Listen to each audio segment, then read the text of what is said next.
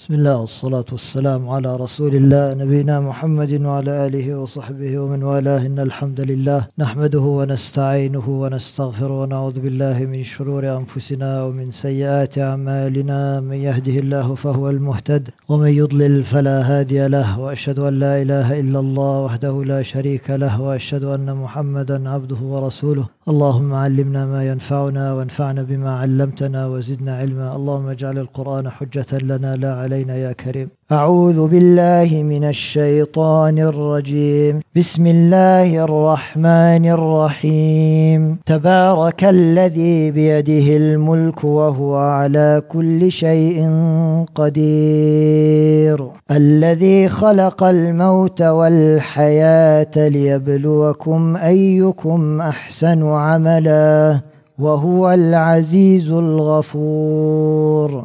الذي خلق سبع سماوات طباقا. ما ترى في خلق الرحمن من تفاوت. فارجع البصر هل ترى من فطور؟ ثم ارجع البصر كرتين ينقلب إليك البصر خاسئا وهو حسير. تبارك الذي بيده الملك وهو على كل شيء قدير For this word tabarak can only be used for Allah subhanahu wa ta'ala and it is praising Allah subhanahu wa ta'ala. It comes from the word barakah which means goodness, goodness and blessings. For Allah subhanahu wa ta'ala kathirul khayrat. Allah subhanahu wa ta'ala, His goodness is plentiful. وعظمت barakatuhu and His blessings are great. And only Allah subhanahu wa ta'ala can give this barakah. For the barakah comes from Allah subhanahu wa ta'ala. He is the source of all barakah. He's the one that assigns things to be mubarak or not mubarak. For the Quran is mubarak because Allah subhanahu wa ta'ala told us it is mubarak. And it came from Allah subhanahu wa ta'ala. Zamzam is mubarak because Allah subhanahu wa ta'ala said that it is mubarak. And al-barakah, generally speaking, is kathratul khair wa dawamuhu. Is abundance of good and its continuity. This is what barakah is. For when Allah subhanahu wa ta'ala starts the surah with tabarak, this is like an introduction to the whole surah. Because the surah from the beginning to the end is all in the glorification of Allah subhanahu wa ta'ala. For tabarak is the source of glorification. You are glorifying Allah subhanahu wa ta'ala. And we are going to see how in the rest of the surah how Allah subhanahu wa ta'ala is glorified. تبارك الذي بيده الملك بيده الملك in whose hands is al-mulk. When Allah subhanahu wa ta'ala says بيده الملك in his hands, we have to understand that when Allah subhanahu wa ta'ala says بيده, it's not something figurative. I say مثلا fulan, it's all in his hands. It's not literally in his hands, is it? Yani the matter is in his hands. But when we're talking about Allah subhanahu wa ta'ala, it is not something figurative. For when Allah subhanahu wa ta'ala establishes a yad, for himself, that means this is what? Literal. Allah subhanahu wa ta'ala has a hand. How the power is in his hand, Allahu alam. But we establish that he has a hand. And his mulk is in his hand. How? We do not ask how. To ask how is a bid'ah. We do not ask how, but we establish it. This is the aqidah of Ahl Sunnah wal Jama'ah. فَبِيَدِهِ الْمُلْك the mulk belongs to Allah, the dominion and the sovereignty. It belongs to Allah subhanahu wa ta'ala, the heavens and the earth and what is between them. It belongs to Allah subhanahu wa ta'ala. And when you have a mulk of something, you have a tasarruf fihi. You can do whatever you want in this mulk of yours. when Allah subhanahu wa ta'ala says, الذي بيده الملك, this is al-mulk al-mutlaq. The complete mulk belongs to Allah subhanahu wa ta'ala. He does what he wants in his mulk. He decrees what he wants in his mulk because it is his. And none can override his decree. If Allah subhanahu wa ta'ala decrees something in his mulk, can anyone object to this? Can anyone override this? حاشا وكلا. No one can do this. وهو على كل شيء قدير. وهو على كل كل شيء. This is عموم. Allah is able to do everything. Allah is not incapable of doing something. لا يعجزه شيء ولا يفوته شيء سبحانه وتعالى. يعني nothing is impossible for him and nothing misses him or skips him سبحانه وتعالى. The fawaid of the ayah, the points of benefit of the ayah. The first faida is evidence that Allah subhanahu wa ta'ala is the source of all barakah. يعني a barakah which has no end and does not finish subhanahu wa ta'ala. The second faida is that there is evidence that from Allah's attributes is that He has a hand subhanahu wa ta'ala. From the sifat of Allah subhanahu wa ta'ala is that He has a hand. وقد أجمع أهل السنة أهل السنة والجماعة there is consensus amongst them that Allah subhanahu wa ta'ala has two hands and that both His hands are right. And then the third faida that the mulk of everything belongs to Allah subhanahu wa ta'ala. the dominion, the sovereignty belongs to Allah subhanahu wa ta'ala. The absolute mulk. Sometimes the insan, he has mulk of something. He has the mulk of his car or he has the mulk of his house, for example. But we said that the mulk of the insan is not complete mulk. For, for example, they do not own everything. They cannot have mulk of the whole world. And even in the mulk that they have, they do not have complete control over it. فمثلا Allah subhanahu wa ta'ala has given you this wealth and He has forbidden for you that you waste your wealth. You cannot spend it in any way that you want. For this is not complete mulk. And then the fourth fa'idah, and Allah ala kulli shayin qadir, that Allah subhanahu wa ta'ala is able to do all things. Because subhanahu wa ta'ala, He has kamal al qudra. His qudra is complete. For the insan also has a qudra, but their qudra is not complete. And many times they want to do something and they are diverted from doing this thing. For only the qudra of Allah is complete. Whatever Allah subhanahu wa ta'ala wants to do, He does subhanahu wa ta'ala. And nothing can override Him. And subhanallah, He is not afflicted in any way with ajz. Al ajz is the incapacity to do something. And then the fifth and final fa'idah, that there is a refutation to the Qadariyah. The Qadariyah, they said that the af'al al-ibad are not under the qudra of Allah subhanahu wa ta'ala. They are independent. فhe said وهو على كل شيء قدير يعني this is a rad on them يعني the qudra of the insan falls under the qudra of Allah subhanahu wa ta'ala وهو على كل شيء قدير تبارك الذي بيده الملك وهو على كل شيء قدير الذي خلق الموت والحياة ليبلوكم أيكم أحسن عملا وهو العزيز الغفور For this ayah now, it demonstrates Allah subhanahu wa ta'ala's mulk and His qudra.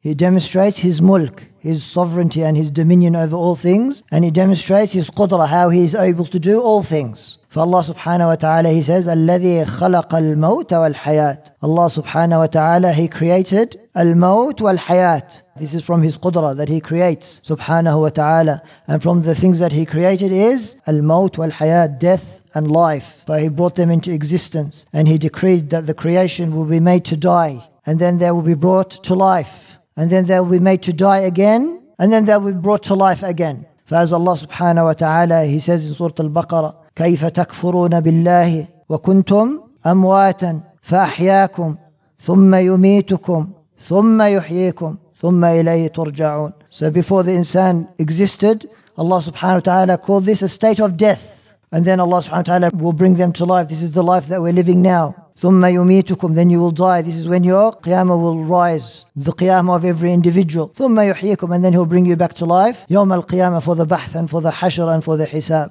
For this is why Allah subhanahu wa ta'ala he mentioned death before life. This is why Allah subhanahu wa ta'ala mentioned al-maut qabla al-hayat. Because the insan before they were alive, they were preceded by a period of death when they did not exist. Allah subhanahu wa ta'ala called this death. And also, as the Shaykh rahimahullah said, when you think about death first, it improves your amal.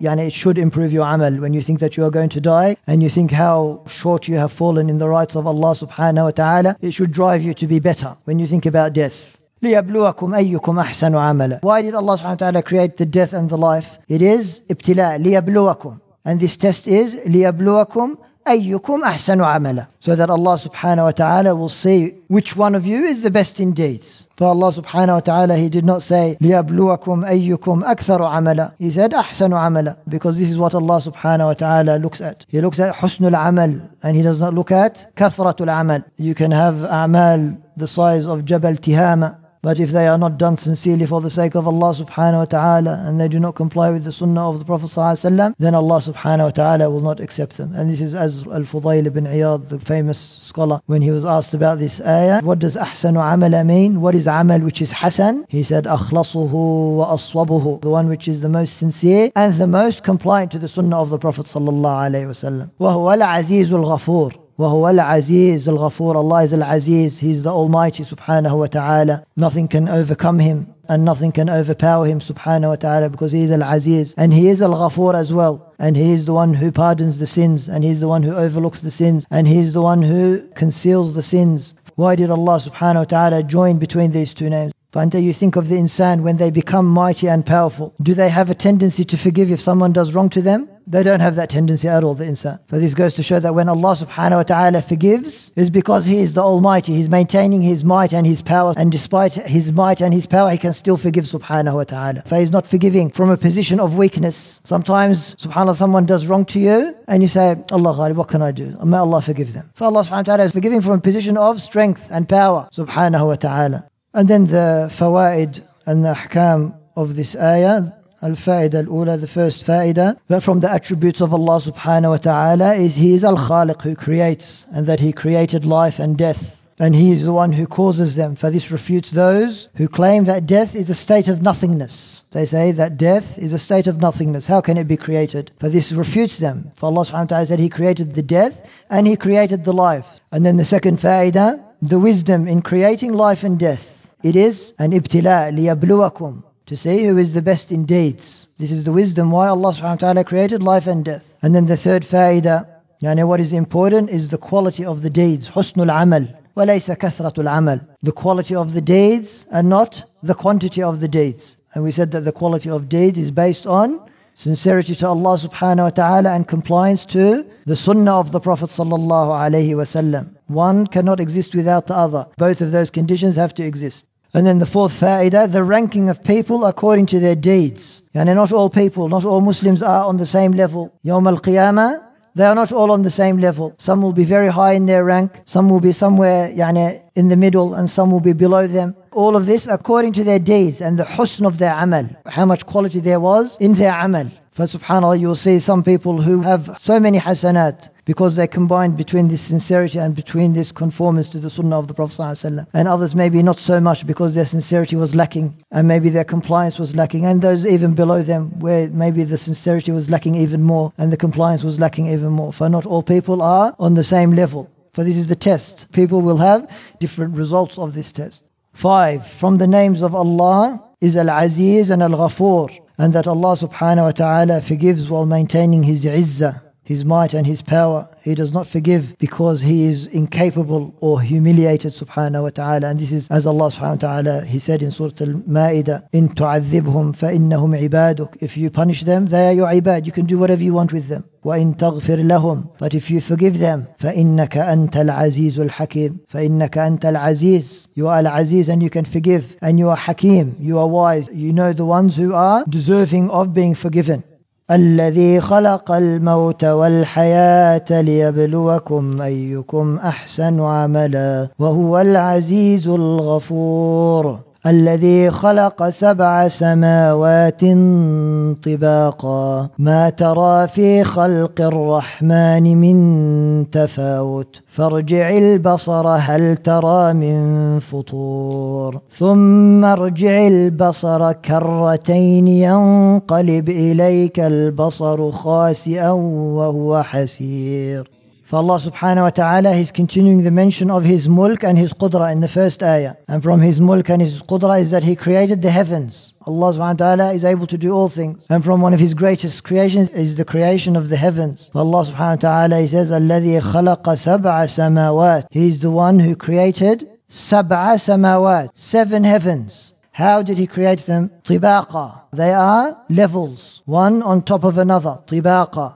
This is a sifa, this is a description of the sama, how he created them. They are tibaqa, layers, one above the other. And none knows their expanse except Allah subhanahu wa ta'ala. For there is a hadith, but the hadith is mawquf, that Ibn Mas'ud, yani he narrates that the Prophet ﷺ said, بين كل سماء وسماء خمسمائة عام. Between each sama and the next sama is a distance of 500 years. الذي خلق سبع سماوات طباقا ما ترى أنت ما ترى you will not see and this is addressing everyone, everyone whom it is appropriate for them to be addressed. فالإنسان and الجن they are being addressed, every one of them. ما ترى في خلق الرحمن من تفاوت. Yani you do not see in the creation of Ar-Rahman tafawut. There's no disproportion, there's no inconsistency, there's no disturbance, there's no flaws, there's no openings, there's no weaknesses. In the sama, you look at the sama, there's ihkam and quwwah in the creation of the heavens. As we'll come to see, keep on looking over and over, you're not going to see any flaws in the sky. For Allah subhanahu wa ta'ala says, الَّذِي خَلَقَ سَبْعَ سَمَاوَاتٍ طِبَاقًا He created the seven heavens, layers. Then he says, مَا تَرَى فِي خَلْقِ الرَّحْمَنِ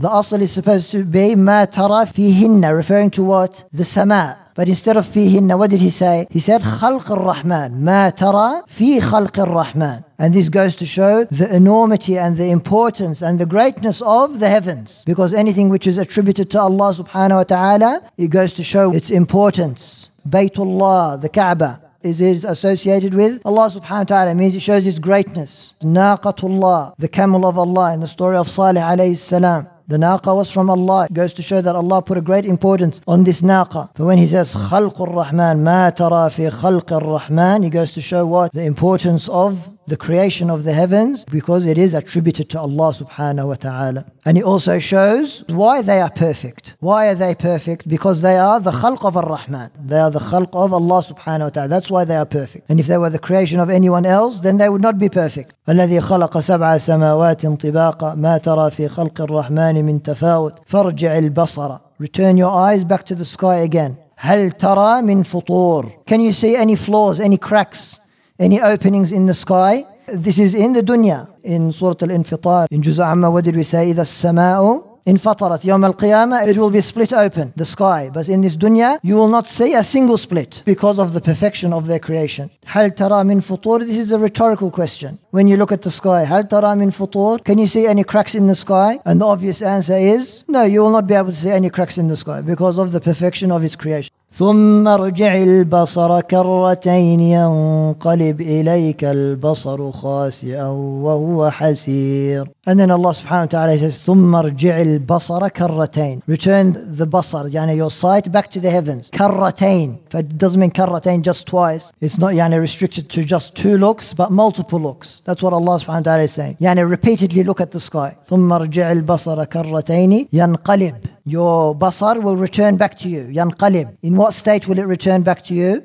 خاسئا وهو حسير خاسئا يعني humble and weary and tired from trying to look for flaws in the sky no matter how much you try and look and if you get a telescope you will not be able to find any flaws in the sky any cracks or any any gaps in the sky and حسير Hasir, yani frustrated at not finding what he was looking for. Yani it's trying to look for flaws and gaps in the sky and it's looking and looking and looking and he will not be able to find anything. And then the fawaid from these two ayah, we'll take these two ayah together because they're joined in meaning. But the first faida that Allah subhanahu wa ta'ala is the creator of the heavens and that they are seven in number and they are one above another.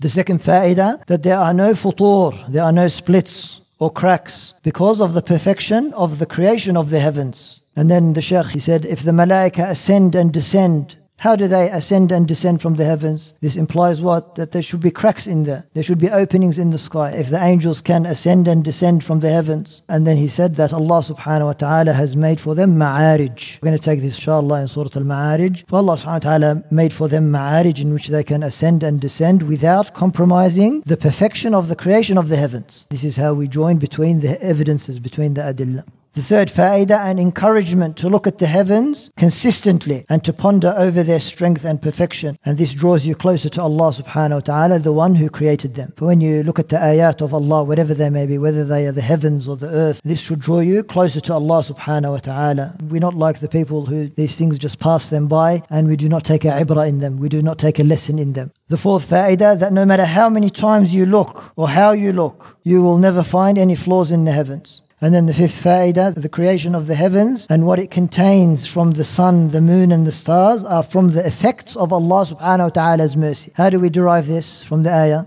They are from the mercy of Allah. Because Allah subhanahu wa ta'ala, what did He say? الذي خلق سبع سماوات طباقا ما ترى في خلق الرحمن. That means the khalq of the samawat and ard are from the rahmah of Allah subhanahu wa ta'ala. And then the sixth faida, that there is a refutation to the Jibriyah. First ayah was a refutation to the Qadariyah. This one is a refutation to the Jibriyah since Allah subhanahu wa ta'ala ordered the slave to look at the heavens. Yani he established that they have a choice in their actions. When he says, Yani look at the heavens. Will everyone look at the heavens? And will everyone take a lesson from looking at the heavens? Not everyone will look at the heavens. But this goes to show what? That the insan, they have a choice in their af'al. جزاكم الله خير سبحانك اللهم وبحمدك أشهد أن لا إله إلا أنت أستغفرك وأتوب إليك